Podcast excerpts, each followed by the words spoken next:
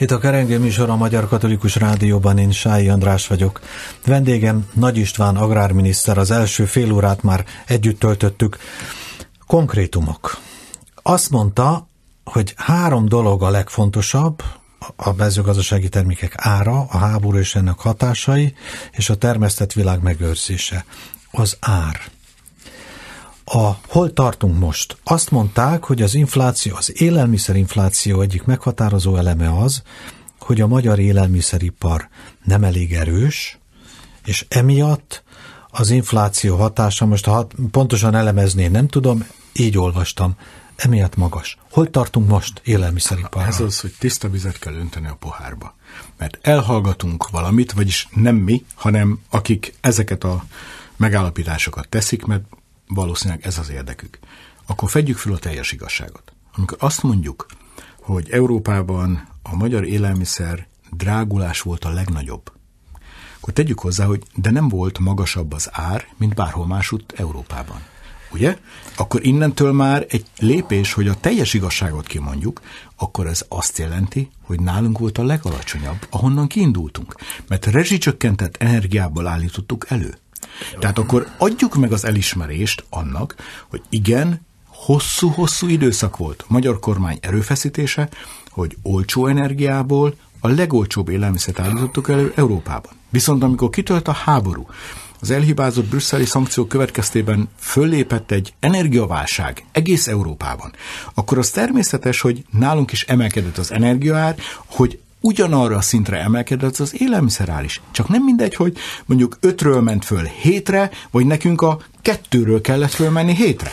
Most kicsit vitatkozom, mert erre azt mondanák mások, hogy, hogy voltak ilyen összehasonlítások. A nem tudom, a, a szlovák miniszter is bement a, az olasz boltba, és összehasonlította, hogy hol magasabb Szlovákiában vagy Olaszországban, meg nálunk is átjárnak párkánynál, meg mindenhol másik országba vásárolni, mert azt mondják, és én nem tudom, mert én nem jártam át, hogy ott, hát mondjuk Ausztriában vásároltam, és nem, jó, nem tudom, tehát ők azt mondják, hogy, hogy nálunk, nálunk magas az ár. Alkalomattán ők magasabbnak tartják az itteni árat, mint az ottanit.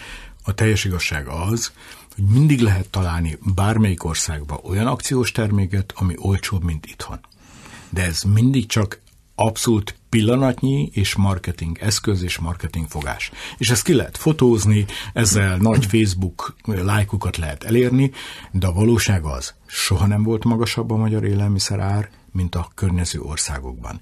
Hogy itt a forint árfolyam, forint-euró árfolyam változásai eh, miket idéznek elő, hogy néha van egy-két nap, amikor kiugróan Igen spekuláció zajlik mondjuk a forint ellen, és akkor a perce megéri Szlovákiából átjönni, vásárolni, vagy, vagy Ausztriából átjönni, vagy éppen, hogyha úgy van, akkor mi megyünk hozzájuk, és megtaláljuk azokat az akciós termékeket.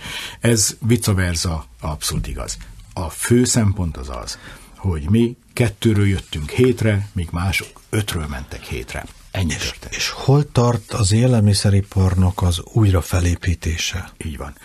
Viszont az bennünket körülbelül kihívások, a Covid-járvány, a történelmi léptékű asszály, a bennünket körülbelül háborúk, az energiaveszélyhelyzet, az energiaválság, az ráirányított a figyelmet arra, hogy az agráris élelmiszeripar nem csupán stratégiai ágazat, hanem nemzetbiztonsági ágazat is.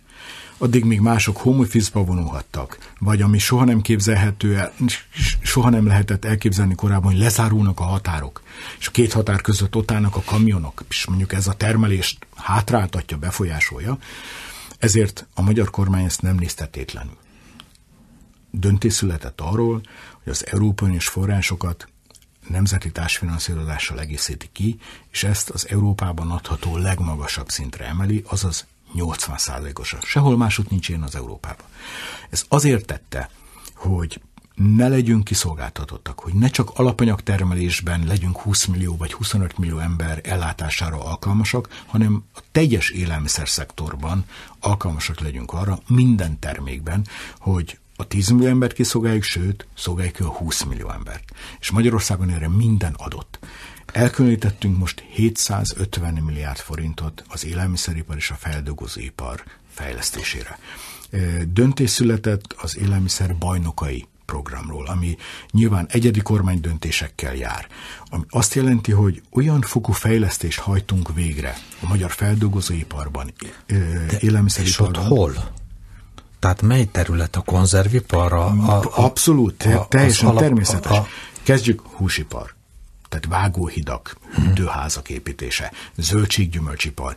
Abszolút nincs meg a hűtőház, a tároló, feldolgozó, komissiózó eh, kapacitásunk. Tehát ugye megváltozott a világ. Eh, amikor a privatizáció során bezárták a feldolgozóiparunkat, konzervgyárainkat, és ugye arra készítettek minket, hogy vigyük ki az alapanyagot, akkor nem történt meg ez a fejlesztés. És a magyar emberek zöme azt gondolta a termelő, várta őket az almáskert szélén, hogy majd jönnek, és 5-6 másánként egy-egy ember elviszi gefes ládákba ugye az almát haza. De nem ez a világ van, hanem lemegyünk az áruházba, Igen. a sarki boltba, és veszünk kettő darabot, mert nekünk éppen az kell. Vagy ha krumplira van szükségünk, vagy kettőt veszünk, vagy hármat, vagy már föl is hasáboltat veszünk, mert Abszolút. csak dobjuk bele, igaz? Na most ez nem volt meg a magyar élelmiszeriparban. Most ezt mind megcsináljuk, hogy legyen meg a háziasszonyoknak az a kiszolgálása, amire szükség van, és tudjuk ellátni a McDonald'sokat, tudjuk ellátni a KFC-ket, tehát mindazt, ami a street foodot szolgálja, a gyors éttermeket szolgálja, mert Európában alkalmasak vagyunk arra, lesz, hogy beszállítói legyünk. Lesz magyar tulajdonú növényolajgyár, meg cukorgyár, meg nem is tudom, mit mondjak még. Mondjuk ez a kettő a, a Ugye mekkora bűnök ezek? Mekkora bűnök, és Igen. döntések születtek arról, hogy hogyan privatizáljuk, hogyan adjuk el, hogyan bontsuk le. Tehát ha van történelmi bűn, hogy az X cukorgyárunkat nem csak, hogy be kellett zárni, hanem el is kellett bontani. És maradt egy az országban, ami nem magyar tulajdon, osztrák. hanem osztrák tulajdon. Elképesztő. Kapos. És ezen valóban dolgozni kell, hogy támaszunk konkurenciát, hogy legyen. Csak hogy mondom a méreteket. Ma egy új cukorgyár felépítése 350, 400, akár 500 milliárd forint. Tehát valami olyan őrületes összeg, amit nagyon nehéz kigazdálni. Hmm.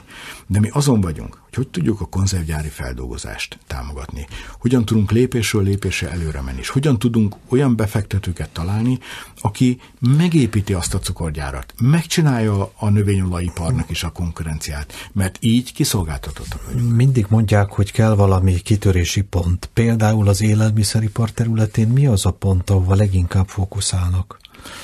Én azt hiszem, hogy a legfontosabb jelen pillanatban, mondom a fázisokat, abszolút importőrök voltunk a primőr áruban. Paprika paradicsom. Fólia és üvegházi paprika paradicsom. Marokkó, Spanyolország és mindenféle egyéb. Pontosan így van. Ma megfordult.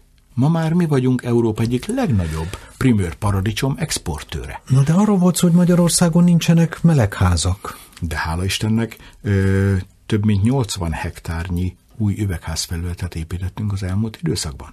Hiszen e, itt a 21-22-es időszakban több mint 1500 milliárd forintot fordítottunk a mezőgazdaság korszerűsítésére az átmeneti évben. Amikor én látom a koktélparadicsomot, bocsánat, hogy mindig a szavába vágok, amikor én látom a koktélparadicsomot az, a, a boltban, az már ennek az eredménye? Pontosan így van. Nézze csak meg, délkertész. Mindenütt rá van írva. Uh-huh. Szentes környékéről származik. Egy csodálatos integráció, az egész primőr ágazat legalább 98%-ban integrálva van, kisméretű termelő, nagyméretű termelő, mindenki beszállítja egy telephelyre, ott kicsomagolják fajtánként, ahogy az áruházak rendelik, és napi 27-30 kamionnyi áru mm. hagyja el a szentesi telephelyet. Jó, Valami szóval őrületes dolog. Akkor ez egy kitörési pont, tehát Abszolút. primőr. Így van. A primőrrel rendben vagyunk, mert ráadásul itt egy előnyünk is van a geotermális erőmű. Uh-huh. Tehát az, hogy geotermális És energiával rendelkezünk, pláne. ez pontosan ott meg is van ez furva, tehát az Európai Uniós gázárakhoz képest, vagy, vagy a kőolaj árához képest versenyképesen tudunk, fölismerték, nagyon helyes fölismerés. Abszolút versenyképesek vagyunk, tej előállításban. Mert olyan üzemméretek vannak ö, nálunk szarvasmarha tartás, tejlő szarvasmarha tartásban, ami egy nagyon nagy kiugrási lehetőség.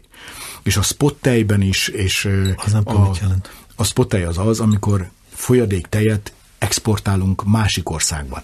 A, Baltik, a balkáni országok, Szlovénia, Olaszország. Tartál kocsiban? Igen, hmm. ki kell vinni. Ezt mi azt szeretnénk, hogy ne így menjen ki, hanem hmm. már eleve feldolgozva. Mondjuk, ahogy Olaszországba a mozzarella alapot egy köztes terméket viszünk. Tehát nem a tejet visszük ki, hmm. csak azt az alapanyagot, félig feldolgozott terméket, amiből majd ott a kész mozzarella elkészül. Hmm. Amit mondjuk kiviszük tömbbe, és ott golyósítják a kis hmm. mozzarella golyókat. Tehát ilyen. Milyen szép lenne a mozzarellát itt csinálni, és akkor a piros fehér zöldet egy része már itt van, ez, ez így van, egy része már itt van, tehát ezen dolgozunk. Nagyon fontos, és az ukrajnai háború megtanított bennünket arra, hogy Gabonába, mivel főborul ez az egész piac, nem leszünk versenyképesek egy 300 ezer, 500 ezer, 700 ezer hektáros gazdasági méretek. Két méteres humusz. És a 8 méteres vagy 7 méteres csernozium talaj, ugye az, az hmm. olyan versenyelőnt jelent, amit Magyarország nem tud, mert nem olyanok az adottságaink. Viszont minőséget mi tudunk. Viszont szántóföldi zöldséget mi tudunk betőmagban mi vagyunk a jók. Hiszen olyan génbanki állományunk van, olyan nemesítői munkánk van, akkor miért nem csináljuk azt? Ukrajna előállítja a tömegterméket, adjuk hozzá mi a vetőmagot. Ha ők gabonát termelnek, adjuk nekik mi a zöldséget. És állítsuk át a termelésünket arra, hogy szántóföldi zöldség. És mi ehhez minden pályázati pénzt megadunk, mert kitűztük célul, például mondok egy eh, nagyon nagy vállalást, amit én eh, egyénileg is egy nagyon fontos dolognak tartok, mert vannak alapvető élelmiszereink. Az egy, ugye egy nagyon fontos kijelentés, hogy alapvető élelmiszerben önellátónak kell lenni. A krumpliban nem vagyunk azok. Azért nem vagyunk azok, mert nem volt elég hűtőházunk, feldolgozó kapacitásunk, ezért decemberig körülbelül hmm, a magyar krumplit fogyaszt mindenki, viszont utána már bejön a hideg, megfagy, nincs tároló kapacitás. Meg a krumpli. És akkor megindul a legyen krumpli, mert ők megépítették azokat a hűtőházakat, tároló és feldolgozó kapacitásokat, amit nekünk az Európai Uniós csatlakozáskor a szociálliberális kormány elmulasztott. Mert mi ott a szociális segélyekre fordítottuk a pénzt, a lengyelek pedig pont a gazdasági élénkítésre. Mm. Mi most csináljuk meg a stratégiai tervünkben azt a fejlesztést, amit a lengyelek megcsináltak az uniós csatlakozáskor. Ez a, ez a különbség. És eldöntöttük, elhatároztuk, hogy 2030-ra burgonyából önállátó lesz az ország. És ezt szerintem így kell végigcsinálni. Sárgarépával, hagymával, zöldséggel, minden egyéb ilyen dolggal, és lépni, lépni, lépni. Hogy be tudjuk bizonyítani a gazdáknak, hogy igen, sokkal jobban megéri sárgarépát termeszteni, vagy hagymát, vagy krumplit, mint mondjuk tavaszi árpát. Ez, Ez a dolog lényege. Óriási nagy átalakulás. Ez így van. Ez menni fog? Most, amikor zokszó hallatszik, panaszszó hallatszik a mezőgazdaságból, Sokszor szoktam úgy fogalmazni, hogy igen, ez a szülési fájdalma a 21. századi magyar mezőgazdaságnak. Most kérdezek még valamit kitérő, de azért nem tudom, a ukrán mezőgazdasági terményekről beszélünk. Ezek amerikaiak? És szaudarábiak, és hollandok, és franciák, és németek, és nemzetközi nagy tőke, Kanadából, Amerikából. Ukrajna ilyen értelemben elvesztette a, a mezőgazdaság fölötti, nem is tudom, befolyását? És, Na jó, nem... és nem csak a mezőgazdaság fölöttit. Jó, akkor Ukrajnát. Teremtett világ, termőföld, öntözés. Így van. Hol tartunk? Ha van fontos kérdés, akkor ez az. És a előttünk álló időszak homlokterében pont a termőföld védelme és annak a termőképességének megőrzése áll. Ugye aktuál politika, akkumulátorgyárak, hát autópályak, a, a víz, vasút a, és minden építés. Meg a zöldmezős beruházások, pontosan, nagy területek. Pontosan így van, és hogyha nézzük a rendszerváltás óta, több mint egy millió hektár esett áldozatul a városfejlesztéseknek, a falukba az új házak Igen. építésének, a közút, vasút, autópálya, autópálya és ipari parkok létesítése. Igen. De ha megállunk, akkor az az emberek megélhetését veszélyezteti. Hogy mondjak egy jó hírt, míg az aggódás hangja hallatszana. Közben, miközben azt látjuk, hogy területeinket veszítjük el, a közben több mint 300 ezer hektárnyi területet rekultiváltunk, és állítottuk vissza a termőképességét már.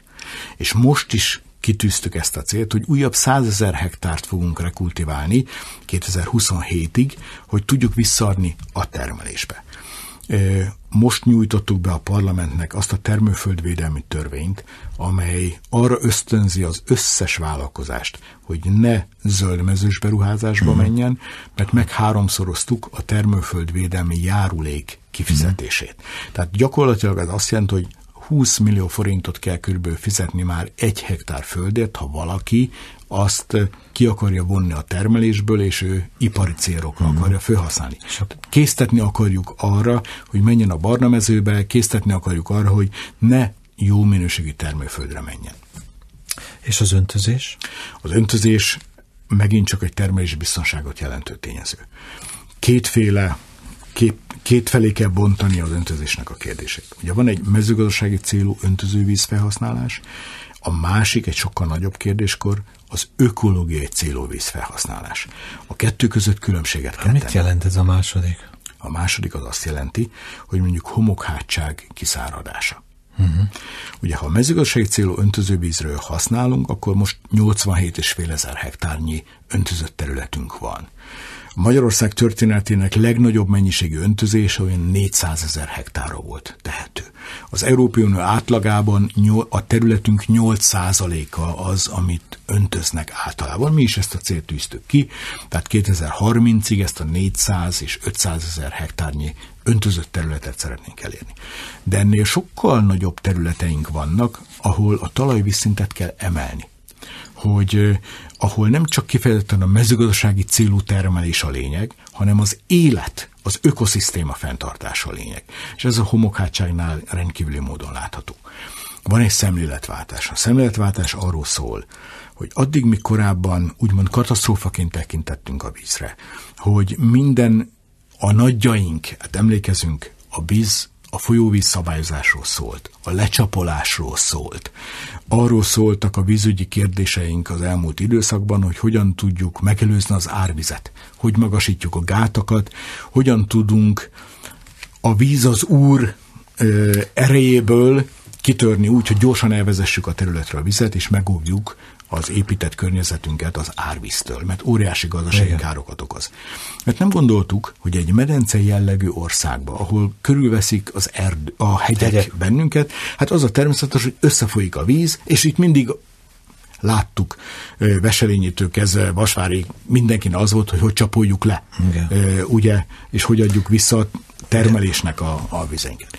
És most azt látjuk, hogy lassítani kell a kifolyást hogy meg kell őrizni a vizet, és a víz gazdálkodásnak a szlogenje jön elő. Hogyan tudunk tározó vízkapacitásokat csinálni, tározó tavakat, és akkor hoztuk a törvényeinket. Első, a belvíz az már nem kár, mert korábban az volt, hogy a belvízes területnél Hú, így belvíz. van, és akkor ott nem jár a támogatás hozzá. Most jár a támogatás hozzá, a belvízzel borított táj után is igénybe vehetik. Lehetővé tettük, hogy csatornákat kotorják ki, töltsük föl nyakig vízzel a csatornáinkat, hogy hagy szivárogjon el, a talajvízszintet hagy emelje föl, mert az a leggazdaságosabb öntözés, ha gyökérről öntözzük, uh-huh. tehát a talajba tároljuk a vizet.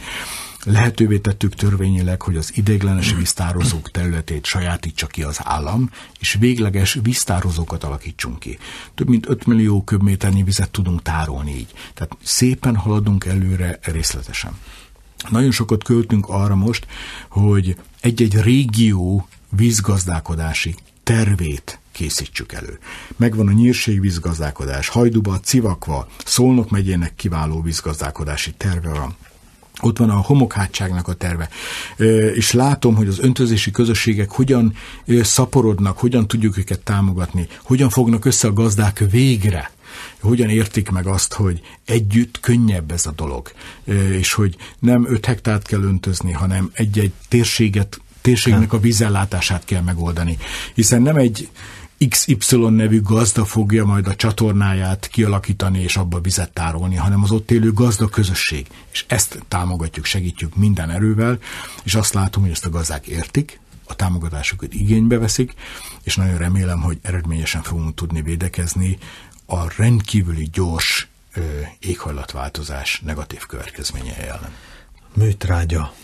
most mm, fölröppent a hír, hogy bezár a PT műtrágyagyár, aztán utána fölröppent, hogy mégsem zár be, de műtrágya ügyekben azt lehet mondani, hogy, hogy kiszolgáltatottak a magyar gazdák? Nehéz ügy, és az ügyet nehezíti az, hogy az ember, ha nézi az egész folyamatot, akkor egy 93 éves múltra visszatekintő gyár milyen sorsa jut. Hogy azt látjuk, hogy a Péti Show-ból hogy alakul Bige Show. És ez, ez nagyon Bige László a tulajdonos. Igen, és ez egy nagyon negatív dolog, mert a magyar gazdák ennél többet érdemelnének. Egy monopól helyzetben lévő cégről beszélünk, aki a magyar műtrágya felhasználás 50%-át tudja biztosítani. A többit importálnunk kell. Csehország? Csehországból, Ukrajna. Ukrajnából, Oroszországból, Horvátországból, tehát a környező műtrágya gyárakból, és egyszerűen nem azon megy a munkálkodás és a mesterkedés, hogy hogyan lehet olcsóbban, jobbat, gazdaságosabban, még többet, hogy ne csak 50 ot hanem 55-öt, 60-at, 70-et kiszolgálni, hogyan, hogy jönne a kormányzathoz Biga úr, és azt kérni, hogy de én hajlandó vagyok befektetni 10-20-50 milliárd forintot, hagy kérjem el a másik részét, hagy fejleszem, mert a magyar gazdák ellátásához eh, akkor én garanciát nyújtok, egyáltalán nem erről szól, hanem arról szól az egész, hogy tudok mesterkedni úgy, hogy még drágábban e, tudjam adni. Minden hír arról szól, hogy hogy ijesztegesse a gazdákat arról, hogy jövőre már nem lesz műtrágya, akkor most vedd meg, ezért én most jó fölemelem az árat, méltatlan, az egész méltatlan, és én nagyon remélem, hogy előbb-utóbb ez nyugvópontra jut, és a gazdák kiszámíthatóan, biztonságos forrásból hozzá tudnak jutni a műtrágyához. Egy másik műtrágyagyárat felépíteni reménytelen? Több száz milliárd forint, ez a probléma, és hosszú évekbe telik. És az a gond, hogy ugye nincs más alternatíva, mint az, hogy importálunk. Az import olcsóbb jelen pillanatban, mint amit itthon előállít a PT művek. Ez a helyzet. És viszont bizonytalanabb. Hiszen hmm. bármikor a határ lezárulhat, bármikor embargós lehet, bármikor, tört, bármikor ö, nagy politikai játékszer lehet, bármikor valamilyen olyan ö, eszköznek eshet áldozatul, ami kiszolgáltatottá teszi a magyar ö, gazdák műtárgya felhasználását. Hmm. Ezért végtelen fontos volna, hogy legyen egy hazai bázis legyen egy olyan biztonságos ellátás, amit mindenki tud, hogy akkor igen, én ilyen árszinten ezt a műtrágyát szeretném ellenőrzött körülmények között előállítva, biztonsággal leszállítva a telephelyen. Nincs, tehát jó, ön azt mondja, hogy a jelenlegi tulajdonos más szempontokat tart fontosnak. Nem, nincs valaki, aki megvegye tőle, aki, aki olyan szempontokat tart fontosnak, mint amit ön most mond? Nem tudom fogalmam sincs erről. Én, az, én nagyon drukkolnék annak, hogy ez az egész műtrágya kérdés, vagy az egész pétin nitrogénművek körüli show, cirkusz, tragikomédia szűnjön már meg. És legyen végre nyugvópont, és lehessen egy olyan ö, kiindulási pontja a magyar mezőgazdaság eredményességének, amelyre szerintem minden gazda vár. Hiszen nincs, nem volna jobb üzenet mindenki számára, mint az, hogy ez a gyár biztonsággal termel, jövőképe van, és haladunk előre. Még egy kérdés így a műsor végén pár percben. A mezőgazdaságról beszélhetünk, megvan az a tudományos bázis. Tehát tudjuk, van valaki, valakik tudják, hogy mit kell csinálni? A mezőgazdaság egy high-tech ágazat. Abszolút így van. Szerintem Tehát... a leggyorsabban fejlődő ö, ágazat, amely az összes IT informatikai tudást, mindent magába integrál. Azt szoktam mondani körülbelül, hogy mi vagyunk azok, akik a legszélesebb tudományterület felfedezéseit, új ismereteit integráljuk magunkba. Mi vagyunk az az ágazat, amire, amire mindenki, már nem csak azt kell tudnunk, hogy 12 centis a gabona sortáv, hanem nekünk műholdas ismeretekkel kell rendelkezni. És szoktam is ö, azt megfogalmazni, hogy ma egy 21. századi agrármérnök nem csak azzal a tudással bír, hogy hány napig vemhes egy tehén, vagy hogy mennyi takarmányból állítunk elő egy kilogramm húst, hanem a mai modern agrármérnöknek azt kell tudni, hogy hogyan tud adatokat nyerni a mezőgazdaságból. Ezeket az adatokat hogyan tudja feldolgozni, rendszerezni. És ebből a rendszerezett, feldolgozott adatból hogyan tud helyes következtetés és döntést levonni. Na, ez az, amit sose gondoltunk volna, hogy ez így lesz. És a tudományos háttér megvan, tehát a hazai egyetemek képviselik azt a színvonalat? A hazai mezőgazdaságnak az irányítói mindig kell valami elképzelés, gondolat, cél. Ez megvan? Így van. Én nagyon hálás vagyok azért, hogy a magyar kormány fölismerte, hogy az agráregyetemek átalakítása és a piaci igényekhez való igazítása az nem tűrhet halasztást. És az, hogy alapítványi fenntartásba kerültek, ezért egy olyan gyors mozgásterük lett, és annyival nagyobb mozgásterük lett, amivel nemzetközi hírű professzorokat, a legújabb tudományos eredményeket tudják integrálni a maguk képzésébe. Nézzük csak meg, megértették a hallgatók ezt a változást. És mit látunk? 37-38 százalékkal több fiatal jelenkezett az agrárképzésbe. Miközben öt évvel ezelőtt szinte temettük az egész agrárképzést, uh-huh. mert a gyerekek egyre fogyó létszámmal akartak, nem láttak benne perspektívát, nem láttak.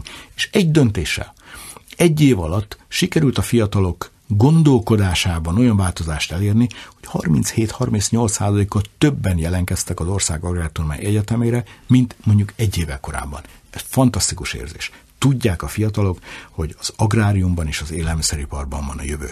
Hogy ebben az ágazat, ez az ágazat változik leggyorsabban, és ez integrálja a legtöbb új tudományos eredményt. Ez egy óriási kihívás, óriási esély minden fiatalnak. És akkor mondjuk ilyen high-tech vonatkozásban mikor érjük utol Hollandiát a kertészetben, Izraelt az öntözésben, vagy nem tudom, milyen példát mondjak még. Ezek már itt vannak. Ezeket alkalmazzuk csak még nem mindenki alkalmazza, hanem az élenjárók alkalmazzák. De valóban így van, egy csomó lépést kihagytunk, mert a legjobbakat akarjuk behozni. És akkor, amikor az ember tényleg öntözésről tárgyal, akkor nem azt mondjuk, hogy mennyivel több víz kell, hanem megtanultuk Izraeltől, hogy a rendelkezésre álló vizet hogyan használjuk fő hatékonyabban. Mondom a példát. Mezőhegyes, 2500 hektáron öntözött korábban kormányzati támogatással, infrastruktúrális fejlesztéssel kiépítettünk újabb 2500 hektár öntözési terület lehetőségét. És most kapaszkodjanak. Ugyanannyi vizet használunk föl 5000 hektár öntözésére, mint 2500 hektárra. Ez az, ami szerintem nagyon-nagyon fontos. Hogy nem csak az számít, hogy öntözzünk, hanem hogyan tudunk takarékoskodni, és hogyan tudunk célszerűen öntözni. És ez mindennel így van. Hát ha megnézzük egy jószágok takarmány felhasználását, már nem 4 kg abrak takarmányból állítunk elő egy kiló húst, hanem 2 kg, 220, vagy éppen egy 8, attól függ, hogy melyik állatfajról beszélünk. És ez egy óriási változás. És ez egy óriási változás. És ezt kell megtanulnunk, hogy az erőforrásainkkal hogy tudunk gazdálkodni úgy, hogy teremtett világunk minőségét megőrizzük. Hát akkor legyen ez a végszó. Teremtett világunk minőségét megőrizzük. Kedves hallgatóink, műsorunk vendége Nagy István agrárminiszter volt. Köszönöm, hogy itt volt. Máskor is várjuk. Köszönöm a lehetőséget. Technikus kollégám Urbán Péter, a szerkesztő Sályi András. Köszönöm figyelmüket a viszonthallásra.